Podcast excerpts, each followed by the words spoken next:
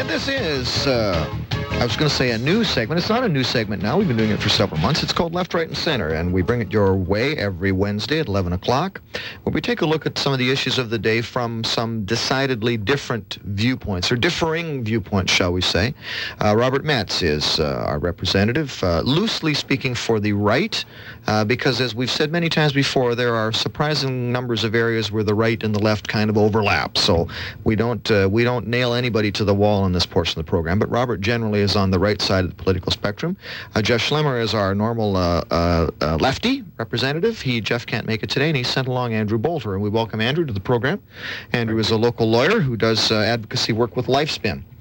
Um, the question that I put for the gentleman today, or the question we've decided to take a take a look at anyway, and as always on the program, we are uh, open to your calls and comments, and we may not stick to where we start. There's no, we don't put any restriction on our on the members of our panel. Uh, the conversation goes where the conversation goes. But we are starting this morning from from the following. There are two statements I'm going to make here and uh, we'll then see what our what our uh, panelists think about them.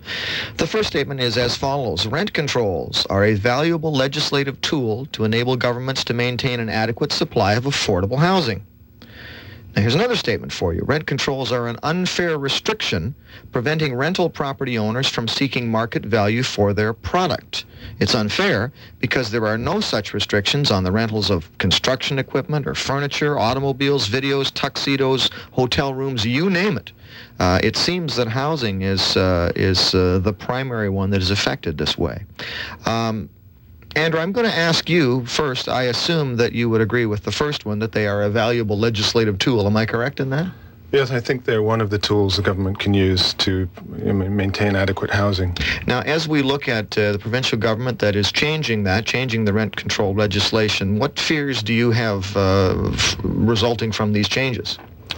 Well, my fear is, um, firstly, that we're going to see a, a, reduction in affordable housing stock because um, part of the changes the government are making include changes that um, are going to prevent a municipality from being able to say to uh, a landlord or an owner or a developer who wants to change uh, rental stock that's affordable into, say, a condo development.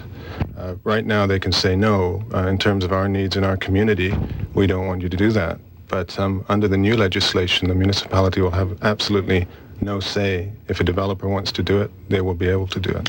Robert, I'm assuming also, as I did with Andrew, that you would agree with the second one, that rent controls are an unfair restriction. Oh, more than that. I, I think it's almost, uh, you know, we're trying to mislead ourselves when we call rent control something like a tool. I mean, a tool is a is a hammer or a saw or something you build things with. Rent controls are a violation of a, of a property owner's right to charge whatever he wants to charge for his property. If I own an apartment um, dwellings, I have a right to ask, say, a million bucks a month for my apartment if I want to. Nobody can stop me. The only person that's going to stop me is the lack of customers who come to my door. Mm-hmm. So why the government even thinks it has a right to suggest to anyone that they can set the value on your personal property is is so Marxist Leninist to me in terms of, of even right wing governments support these to some degree that that it, that it just shocks me. It's like a it's like a Another universal government program, the government cannot itself afford to directly pay for affordable housing, so it foists this socialistic uh, uh, objective up upon landlords as, a, as, an isolated class in society.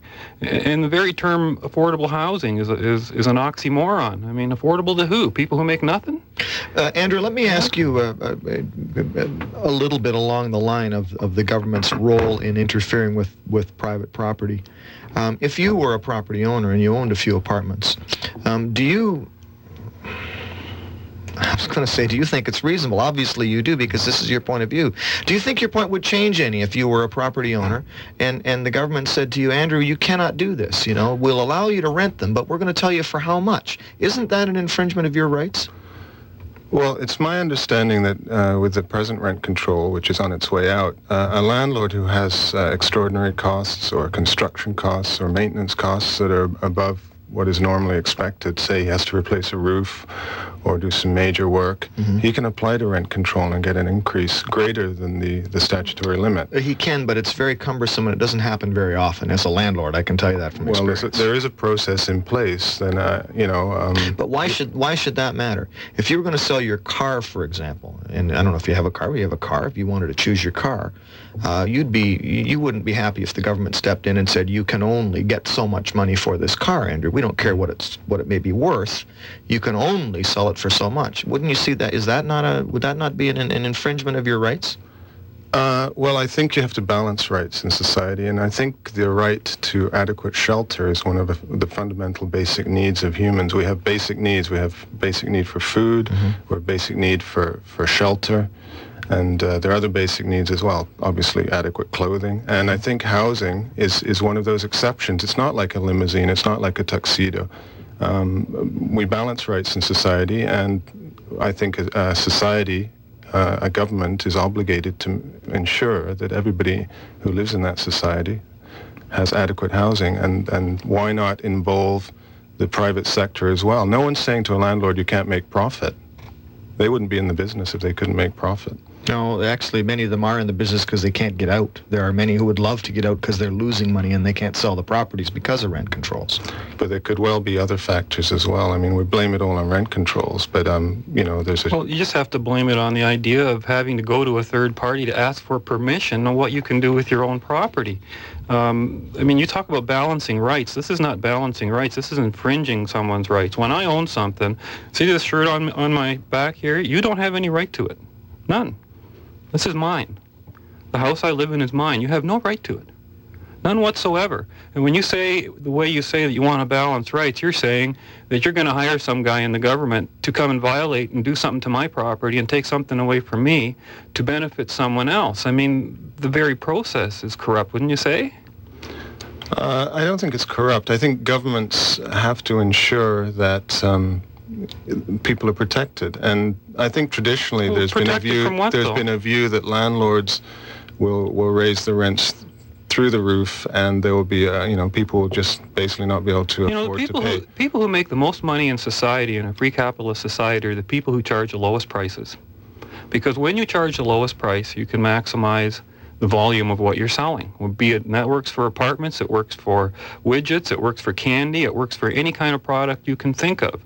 And when we are putting controls on prices, which is one place that we must never ever interfere, like, to me that's a this is a holy thing you don't do in a society. You never control prices because what you're doing is controlling people, and you're controlling the choices they make, and you're controlling their right to, to uh, you know, use and dispose of their own property.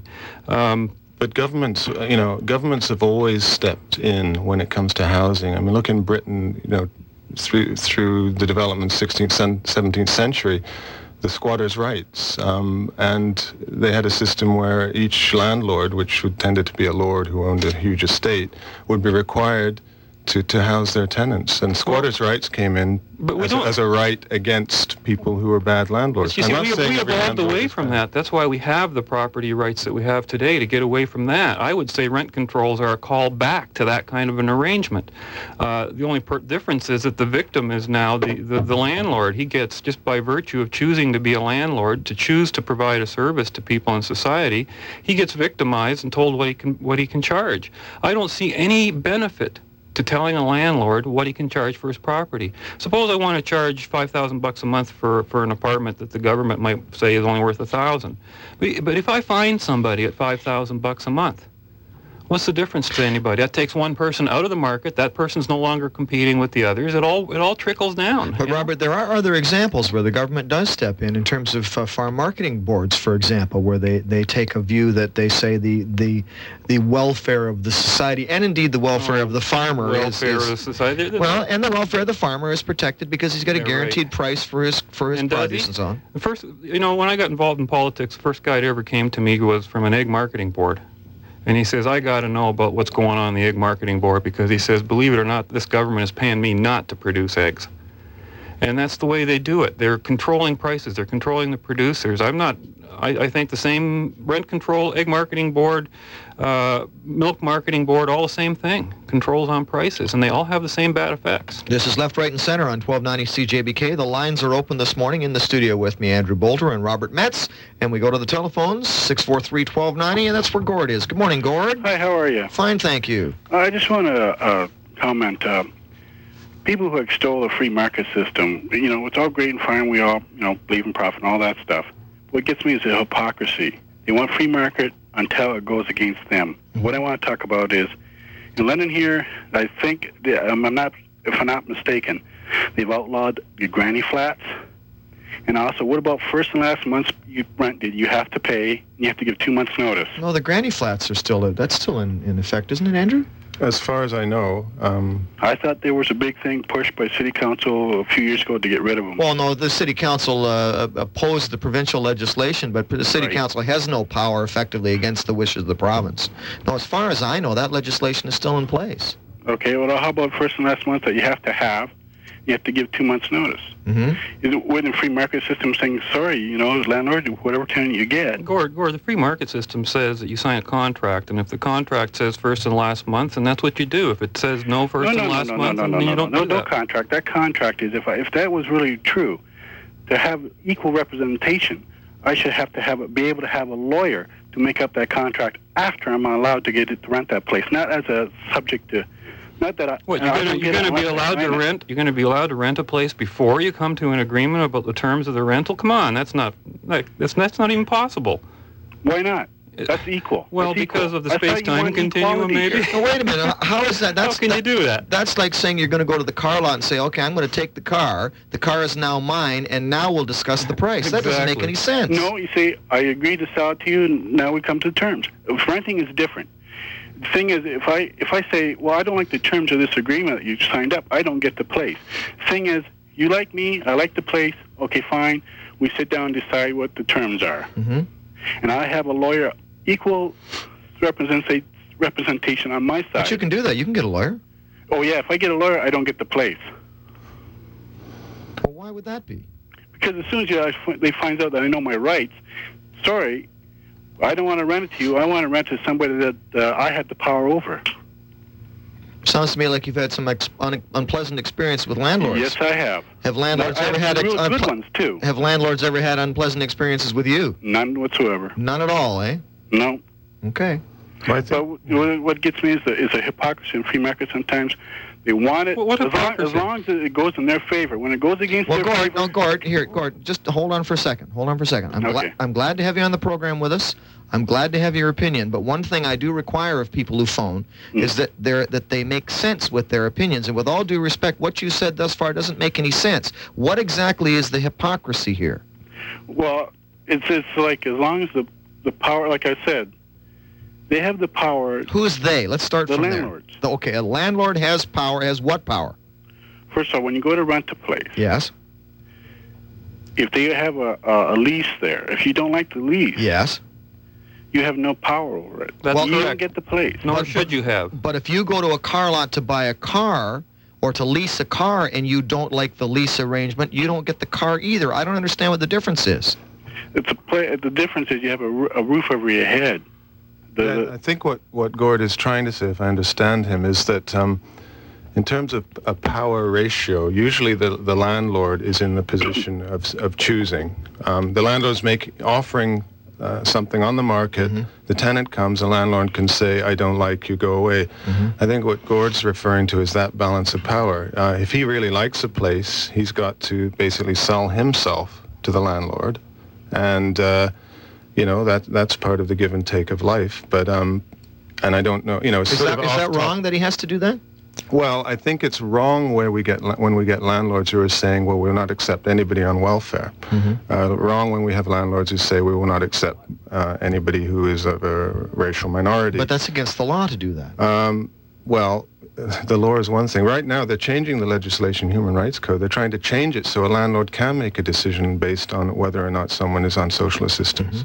You know, as a class of people, you know, people in, in poverty. Landlords are obviously concerned about getting their rent. the landlords I know do not think in terms of race or creed or color. They think in terms of a person's ability to pay the rent. And if they, they feel that that person is trustworthy and is rentable too, then that's the only thing that they go on. I, I, I just don't run into this kind of mythology. It just doesn't happen Well, there are because cases- landlords are interested in making money. No, there are, there are lots of landlords out there who will not, as a policy, tell, take welfare recipients or family benefits Well, it may- recipients it- it may simply be- because they're biased. And, No, and no, it's no. not because of an ex- bad experience. It's because they've bought into the myth. You can't say they've that. bought into the myth I'm sorry. that I- people I, I on put the same restriction on you as I put on our callers. You can't say that. You can't sit here and say what landlords believe and don't believe. You don't I have can. any. You can't. You don't have any idea what they believe. I and don't work believe. for low-income people trying to find housing every day.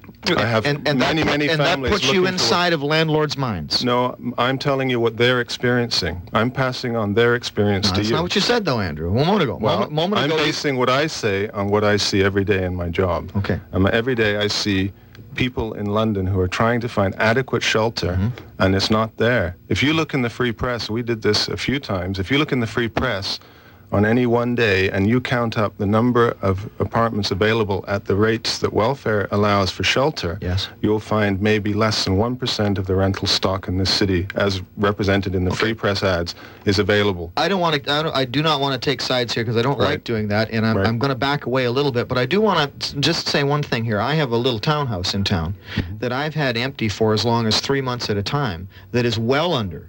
It's in a nice little spot, and it is well under the welfare rates. And that place has sat empty for the last time for three months. So the units are out there. Are you I- advertising it? Absolutely, in the free press. I can show you the bills for the for the ads. Well, if you could give me the na- the address, I, Well, I've got the maybe next- five or six. The next time it's it's empty, I'm phoning you for Okay. sure. Please do. Absolutely. Please I, do. I think too we're, we're going beyond the point here in terms of affording or creating affordable housing. Certainly, rent controls and controlling landlords' property is not a means of achieving that end. It just never does that. It does the opposite. All right, let's go back to the phones. We have uh, Patrick with us. Good morning, Patrick. Hello. Yes, sir. Yeah, that, you just kind of touched on the point I wanted to make that when you put in these rent controls, who's going to want to build build affordable housing? Who's going to want to buy up that that old old house, fix it up, subdivide it into four That's right, Patrick. places, and rent it out? And there are builders in this city who I happen to know who have refused to build a single apartment building from the first day that rent controls were, quote, temporarily introduced to the province of Ontario. Well, I, I have a question for you though, Bob. Why would they do that? Because in a new building, you can set whatever rent you want. So what's Well, why that- would they be discouraged from that? That's changing now, but over, since rent controls were introduced, now they some people may change on that regard because that's, but still the But government. that, that has been in place. So my understanding is, if you build a brand new unit, even under rent controls, you charge whatever you want for that brand new unit. Yes, but as long Yes, as but after that, you can't. You're required to increase it at an increment according to what the government allows. and it's been 4%, which is higher than the present rate of inflation why- by 3 point. How does the government have a right to tell anybody what they can charge for their property? It, it- you know, tenants and landlords negotiate between each other, and if a, if a landlord wants more for his apartment than a tenant can afford, a particular tenant, then he has a right to rent to another atten- tenant who can afford to buy, buy that apartment. It- It's it would be foolhardy to give that apartment to the person with the cheaper rent because that would create a disincentive in the marketplace to create more apartments. Bob, what about the people that, that, that Andrew was talking about, that he works with? That people who are at a temporary disadvantage in their lives and they can't poverty. find Again, apartment. that's poverty. That's another issue. You don't go after landlords and point a gun at them and say, poverty in this country is your problem. You're going to provide the poor with all the affordable housing. You're going to do it at your expense. We're not even going to call this a tax. But in the short term, what do you say to that individual who can't find a place to live? What do you say to him? If you want in- him living in your front yard? in the short term, first thing I'd ask him is, how come you're in the situation you're in? There's no short-term route, route to poverty. Poverty is a long-term route. You got to work at it to be there. I mean, it's not something, Well, you know. I think the street youth in this city might say, I haven't had much time to work at to be there. I, I've just found myself in poverty. I mean, you're, you're making these comments. What I, I think is important here is to look at, we've got to provide adequate, affordable housing in our society, basically. And how do you do that? One mechanism, one tool has been rent control. If you don't have rent control, then you have to have other me- mechanisms. Yeah, we have to look at social housing. We have to look at uh, cooperatives. We have to look at the, you know, the community coming together and saying, how can we meet the need? Bob, would you have a problem with some of those uh, uh, alternatives? Do, do you want to know why there is no why there's a shortage at the very, very low end, it's because no landlord in his right mind would want to get into competition with the government, especially with a government he can't trust from from from party to next election, you know, between elections, deciding what which policy they're going to go. When you build an apartment building, you're making a very long-term investment, and it's going to last out at least three or four governments. And you don't want to have to think that your investment's going to be affected by people who know nothing about your business, who don't even understand that the mechanism you need to create housing is a free market. And, uh, you know, that's a scary proposition. I wouldn't be doing it. Okay, let's get back to the phones. We've got Bill with us. Good morning, Bill. Good morning, Jim. Yes, sir. Uh, the rent control, I, I, I'm one of the 80% that has four or less units Mhm. in this province. Yes. But the rent control, when it came in, for me anyway, forced rents up. Because no matter what my expenses were, I took whatever I could raise it Mm-hmm. each and every time. Yes. Previous to that, now I, I've been in it for about 40 years. Yeah. And previous to that, the rents went up when my expenses went up. Mm-hmm. The hydro went up, gas went up, the rents went up. Up until that point, my rents did not rise uh, like a massive amount. Now, wh- why did you take advantage of this opportunity? Why didn't you just continue to put them up nominally when you had to? Because I was afraid when rent control came in, they would come along and say to me, they, your rents can't go up at all. To hell with your expenses, that is your problem. Now, I had a guy down at the rent control board tell me one time I was having trouble with a tenant, and he told me blanketly that they would say whether this guy was going out in his ass or not, Mm-hmm. not me. Mm-hmm. And th- this now is my like retirement money Yes. and they the, the controls they don't work they haven't worked anywhere in the world you go to any large american city you'll find abandoned buildings new york is a, especially i can remember probably 40 years ago in washington three floor walk-ups Yeah. Again, I don't want to get off on what Okay, happened in we Washington. won't- though. Yeah. but you, you can't control it jim All right, Bill. I appreciate the call. it's never worked Thank you, sir. Uh, I got a lot of people waiting. That's why I'm kind of rushing along here. And Dave's up next. Good morning, Dave. Uh, good morning. I'd just like to make two comments. Uh, the first one about what that last caller said, is that he always raised it no matter what. Um, I was a landlord, and I did the same just because I knew that I can lower it whenever I wanted because the government sure didn't care about that. But uh, I, you know, I could uh, raise it very little. So it it was more like a, a safety net for myself. Uh, second thing is uh, someone mentioned that uh, uh, about landlords not wanting to uh, uh, rent to uh, welfare people. Yes. And my my parents are, are uh, uh, landlords as well, and they don't like it for the simple fact that uh, it's very hard to get the money from them. Mm-hmm.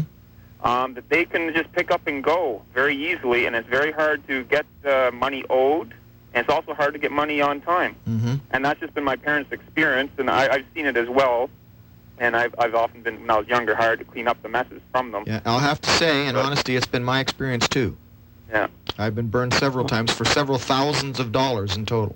Yeah. Appreciate the call today. Thank you. Thanks very much, Andrew. I want to I want to talk about that because I know it's only a small number of of people on social assistance who create this impression that that none of them can be trusted. But the reality is, for many landlords, and I am one of them, and I wasn't exaggerating when I said it has cost me thousands of dollars, thousands of dollars over the years, from people on social assistance who have, have skipped, who have been late, and, and promises after promise, and then you, you go over there and then one afternoon and they're gone, and the place is trashed, and so on and so on. Given that, that I do believe it's a small percentage of people, is there no way that we can protect the good people on welfare, the good people who need some help from those kind of rapacious ones who take advantage of the opportunities that come along?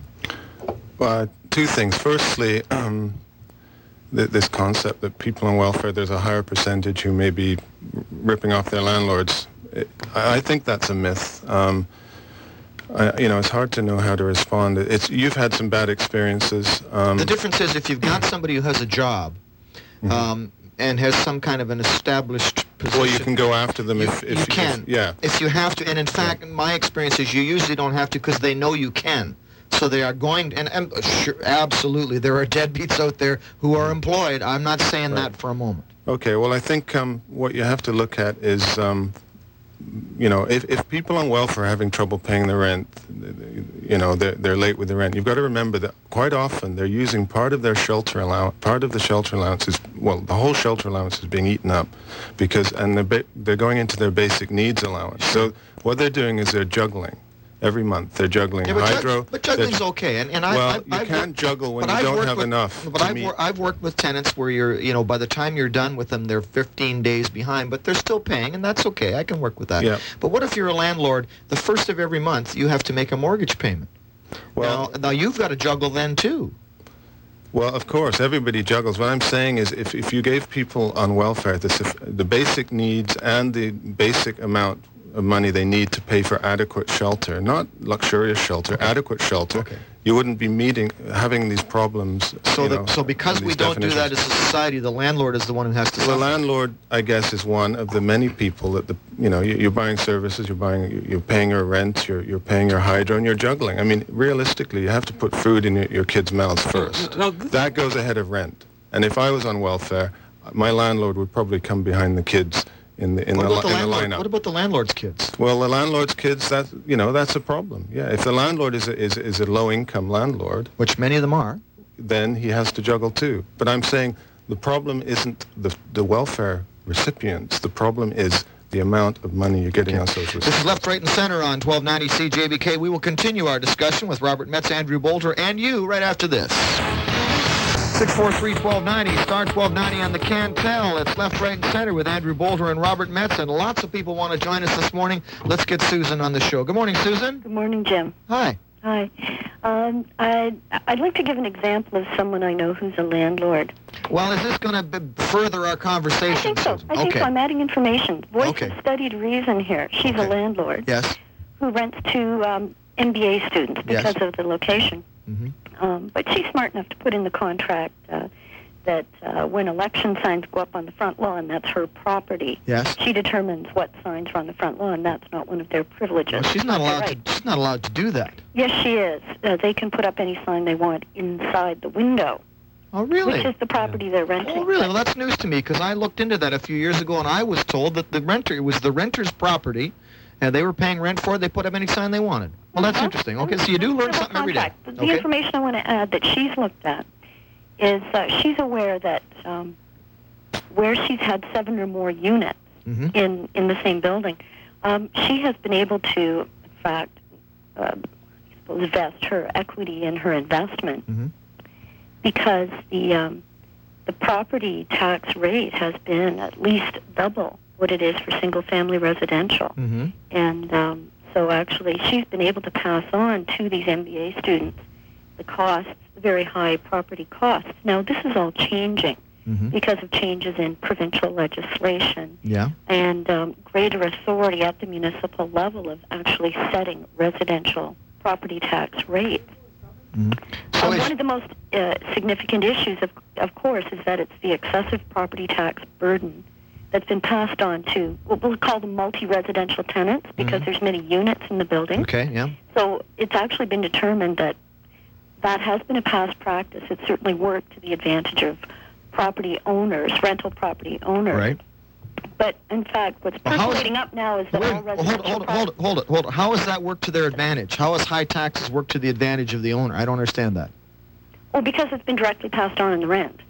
But the, how's that to their Oh, advantage? especially if they've been new builds. But how, how is that to their had advantage? Susan, Susan, slow down. Take a breath. No, no, you've had some. Hold, slow down. They can't hear you. I've turned you off. Take a breath. You've had some erroneous information already. Well, I'm looking. I'm There- looking. there I'm- Susan, calm down. A while, but Okay, Susan, if you're not going to stop for a second, I'm going to cut uh, terminate the call. Now, will you stop talking for a second, please? Are you there? what information are you adding to? Okay.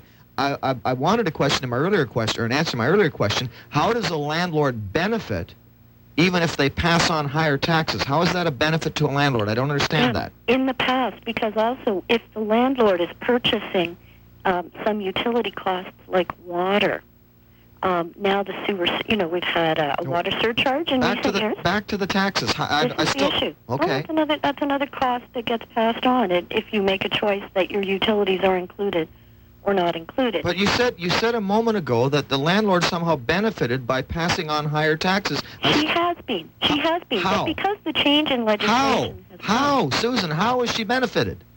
How has she benefited? How has she benefited? Because it was a new build. She wasn't controlled by rent control in the first instance. I'm talking about a building that was built in the last five But years. how, I still don't, and I'm not. I'm, I'm trying hard. that? I'm trying hard not to be Okay. obtuse here. How does a landlord benefit by passing on higher taxes? How With does greater the, income. You, you derive greater income from the rental property. No, no, no, greater no. rental income. The landlord has to give that Talking about a extra new build here. income to the city government. He doesn't keep it.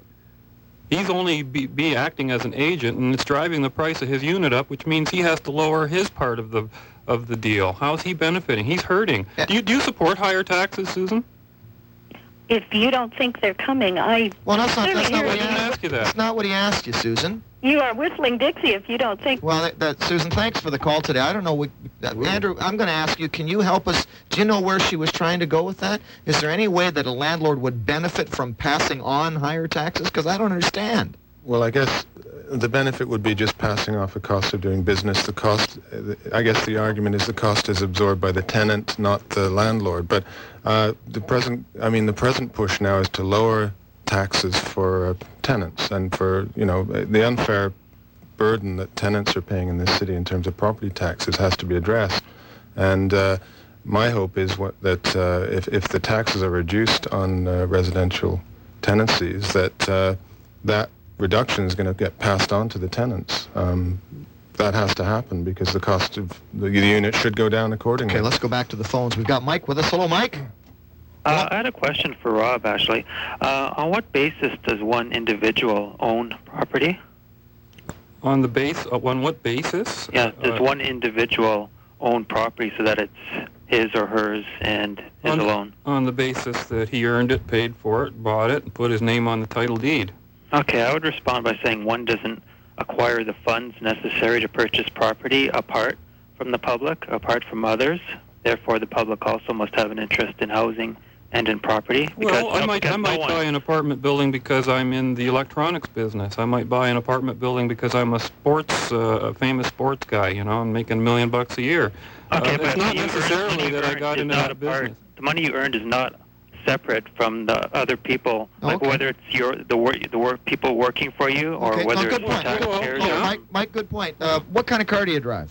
I don't have a car. Do you not have a car? No. Uh, what kind of TV do you have? Uh, uh, uh what the make? Yeah. Samsung, Yeah. And how big is it? 13 inch. So I'm going to drop by today and borrow that. Is that okay?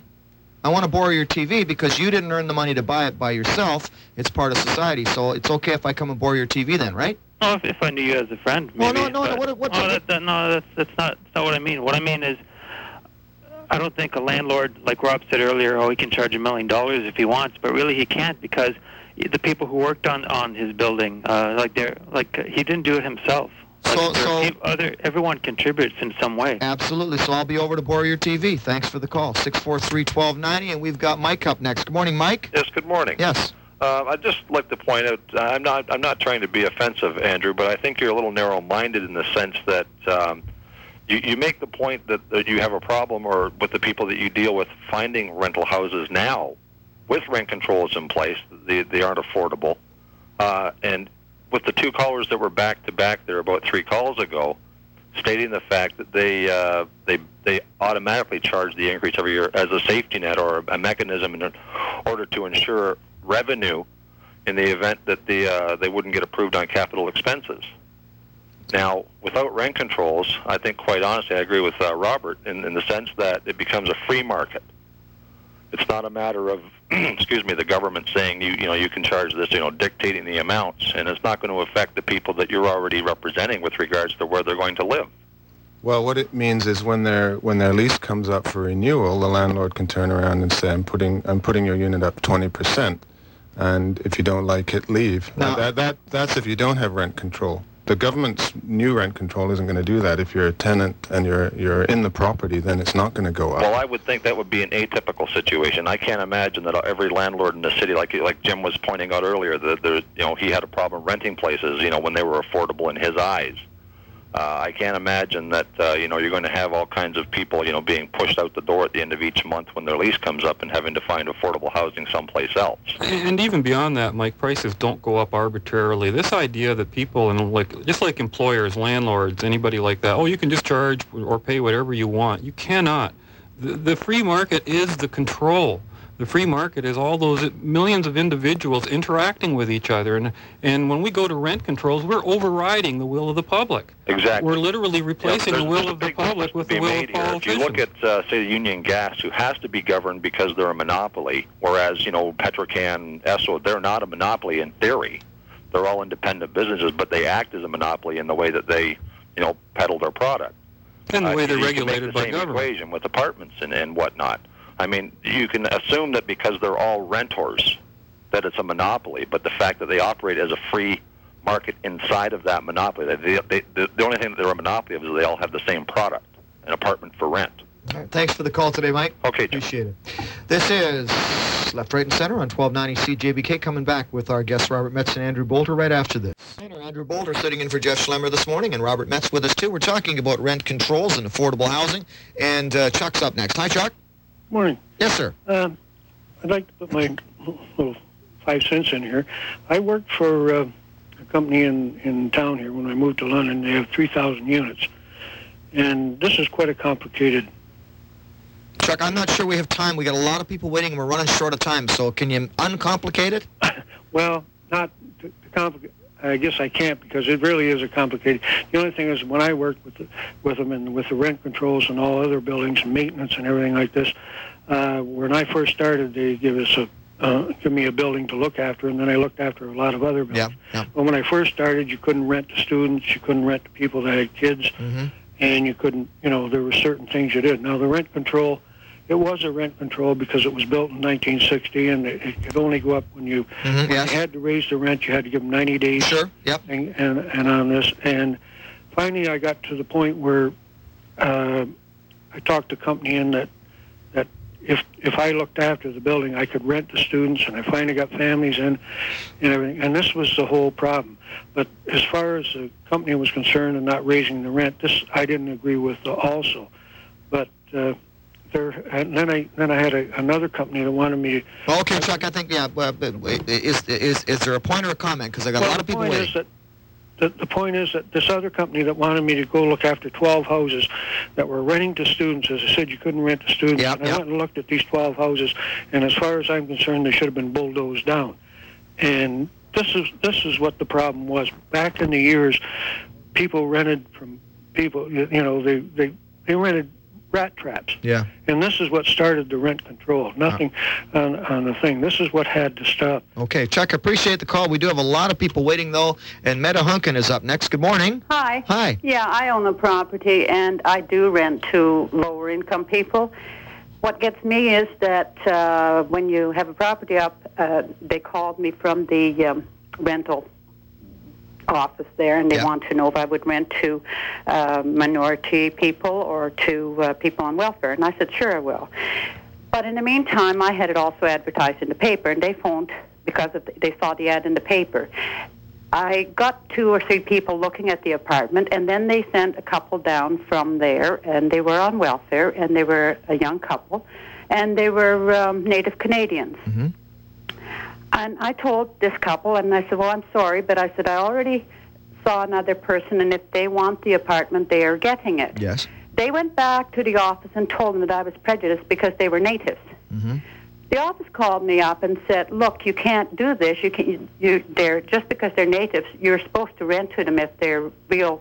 You know, we're we're sure that they're going to be on welfare and they're Yeah. going to be able to pay Yeah. the bill." Sure. And I and they said, "We can take you to court for being prejudiced." And I said to them, "Well, I'll go right ahead." And they said, "Well, this is serious." And I said, "I know it's serious, but you're not going to get anywhere because right across the hall from where that apartment is, I'm renting to a Negro. So how are you going to tell me that I'm prejudiced? I already had someone interested in the apartment, Mm-hmm. and you Listen- run it. listen, you I could- think the landlord should be um, I know a allow- landlord who is who is accused of prejudice when he rented 80% of his building to minority groups. So it's, you can't get escape from that if somebody wants to go after you. It sounds to me like it's like uh, there was a miscommunication here. Obviously, um, if, if someone came prior, and uh, I think that, you know you're obliged to offer it to them. I think that's just basic. I was just being fair. Instead of saying no, you can't Yeah. see it because I'm already I've already spoken to someone. I let them see the apartment. They Mhm. like the apartment and Yeah. they wanted the apartment. Yeah. And, and this, but why the la- the landlord doesn't have a lot of rights? No, it's very true. We don't, and and and and that is a problem that needs to be addressed. Uh, Thank you for your call today. Got a lot of people waiting. Uh, up next is uh, Donovan. Good morning, Donovan. Yes, sir. Hi, good morning. Yes. I'm on the highway. I'm a truck driver, and I'm sorry about the noise that's coming from the background here. That's okay. But I'm also a landlord. I have uh, 20 units in Kitchener. Yeah. And the, your guest there, the gentleman who was defending the folks that are being subsidized by welfare, claims that he can't find housing for these people. Yes. Um, it, it's rather ironic that as taxpayers, the rent, even though it's subsidized, never seems to get through to the landlord when when it's paid.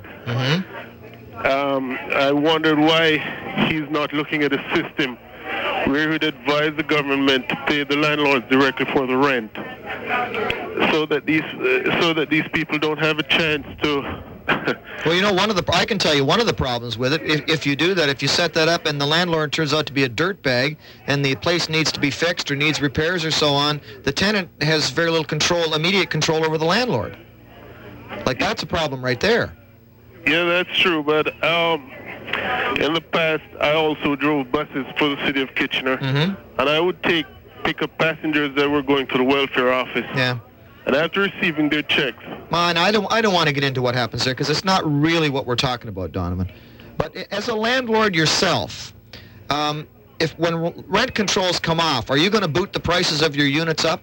No, sir, the market forces will not allow that. Of course. So you're gonna you're gonna have to keep. Are, are you to keep them where they are now? Uh, do you think they might go up a little bit, or what's your sense? Sir, the problems I'm confronted with, I'm working virtually uh, seven days a week to subsidize it. I'd have to get out of it as soon as the market allows because there's no incentive for, for small landowners like myself to be involved in this business anymore. I appreciate you taking the time to Have stop and call day, us. sir. Thanks, Donovan. Bye bye.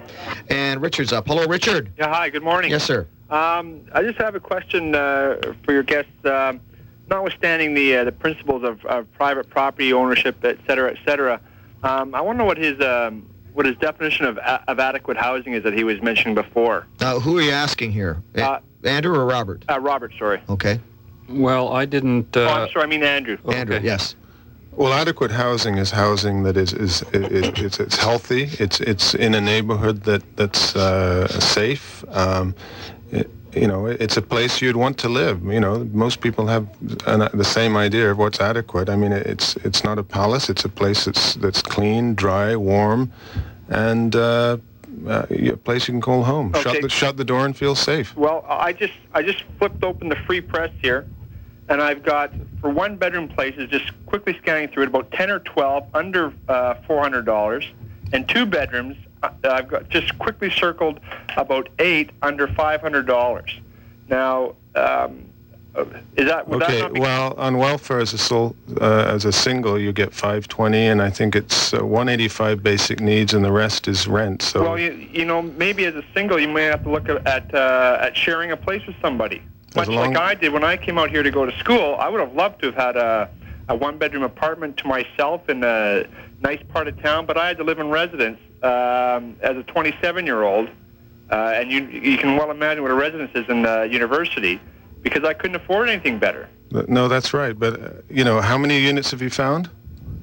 Well, I, I'm looking. I, I just very quickly circled in the last five minutes about 10 or 12 one-bedroom Right. under uh, $400 and about six or eight uh, two bedroom under $500. Some uh, include utilities, some don't include utilities. Yeah, but uh, you know, if you're on welfare, you can't afford $400. But if you're on welfare, if you're on maybe you welfare, have, maybe two people on welfare might have to have to uh, share an apartment. oh, and they do. Well, and you're saying that that- well, maybe yeah, they're not going to. You may not. Uh, they have to get a two bedroom for 550, and then it's 275 apiece. Yeah, but uh, I think if you look, you'll find there aren't that many, and if you phone, the landlord, do do a quick test, see if they'll take someone, you know, on welfare. Thanks for the call today. Yeah. Well, they can't ask you if you're on welfare anyway, so how do they find out? Uh, well, the welfare department uh, requires a letter from the landlord stating the, the amount of rent or a copy of the lease, and they will phone the landlord and verify prior to you taking the apartment. So the landlord finds out. Prior to the lease being signed? Well, off, unfortunately, tenants often sign the lease up front, uh, and then you know uh, the landlord finds out later. But the, la- the the landlord will find out under the present system because the, the welfare office will contact them directly by phone. Robert Metz and Andrew Bolter my guests on Left, Right, and Center. We'll be back to wrap up the program right after this. On 1290 CJB Cam, Jim Chapman, my guest, Robert Metz, and sitting in for Jeff Schlemmer, Andrew Bolter. Uh, gentlemen, I'm going to come back to the question uh, that we raised at the beginning of the program. I'm going to ask each of you to respond in 35 or 40 seconds if you can. I know it's tough, but I know you're both up to it. Um, we will start with Robert Metz. Uh, this was the, the premise that we came from with Robert. Rent controls are an unfair restriction preventing rental property owners from seeking market value for their product. Well, I certainly agree with that. And uh, as, far, as far as the other side of the equation, providing affordable housing, I don't think it does that. I think when we use the term affordable housing, we're really talking about unaffordable housing, especially when you have to get the government in to help people. And it just strikes me as odd that we have, again, this universal plan to stick all landlords with this task, with this responsibility. If we want to help the poor, why not just help the poor? If somebody can't afford uh, their rent because they're maybe even 100 bucks a month short, why not just subsidize that $100? Why do we have to subsidize 100% of the rent? And uh, just a final corollary to that, rent controls coming off. Do you think this is going to mean wholesale increases in rents? No, certainly not at this time because of the, the otherwise poor condition of the economy in many respects. But even if it did mean rents were going to go up, I think that would still be a good thing for the for the economy because if rents went up, that means there'd be an increase in supply. Andrew Bolter, uh, rent controls are a valuable legislative tool to enable governments to maintain an adequate supply of affordable housing. That's part one and part two. Again, will we see rents go up? Well, part one, um, rent control has been a means of, of, protecting tenants from those landlords who would put their rents up during the, the period of contract. And uh, it's, it's, brought some stability into the rental market. Um, whether it's a valuable tool, I think there are other tools the government can be using that are probably more useful, like providing uh, social housing, requiring developers to have a percentage of low-income housing in every new uh, development, that type of thing.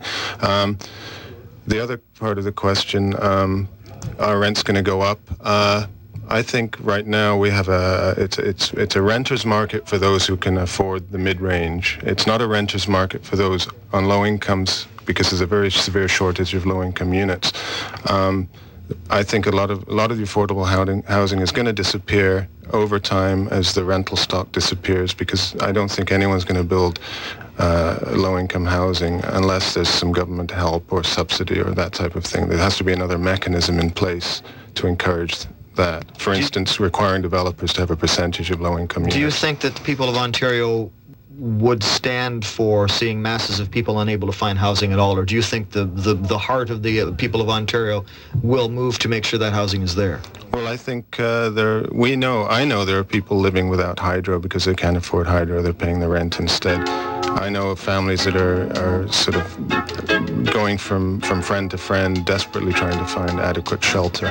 Um, and t- once we so- see people on the streets, then I think you know that we, will happen. If we've got anybody listening who has affordable housing, uh, is there a number where they can contact you? Yes, they can contact uh, Lifespin at. Uh, uh, 438-8676 if they've got some affordable units.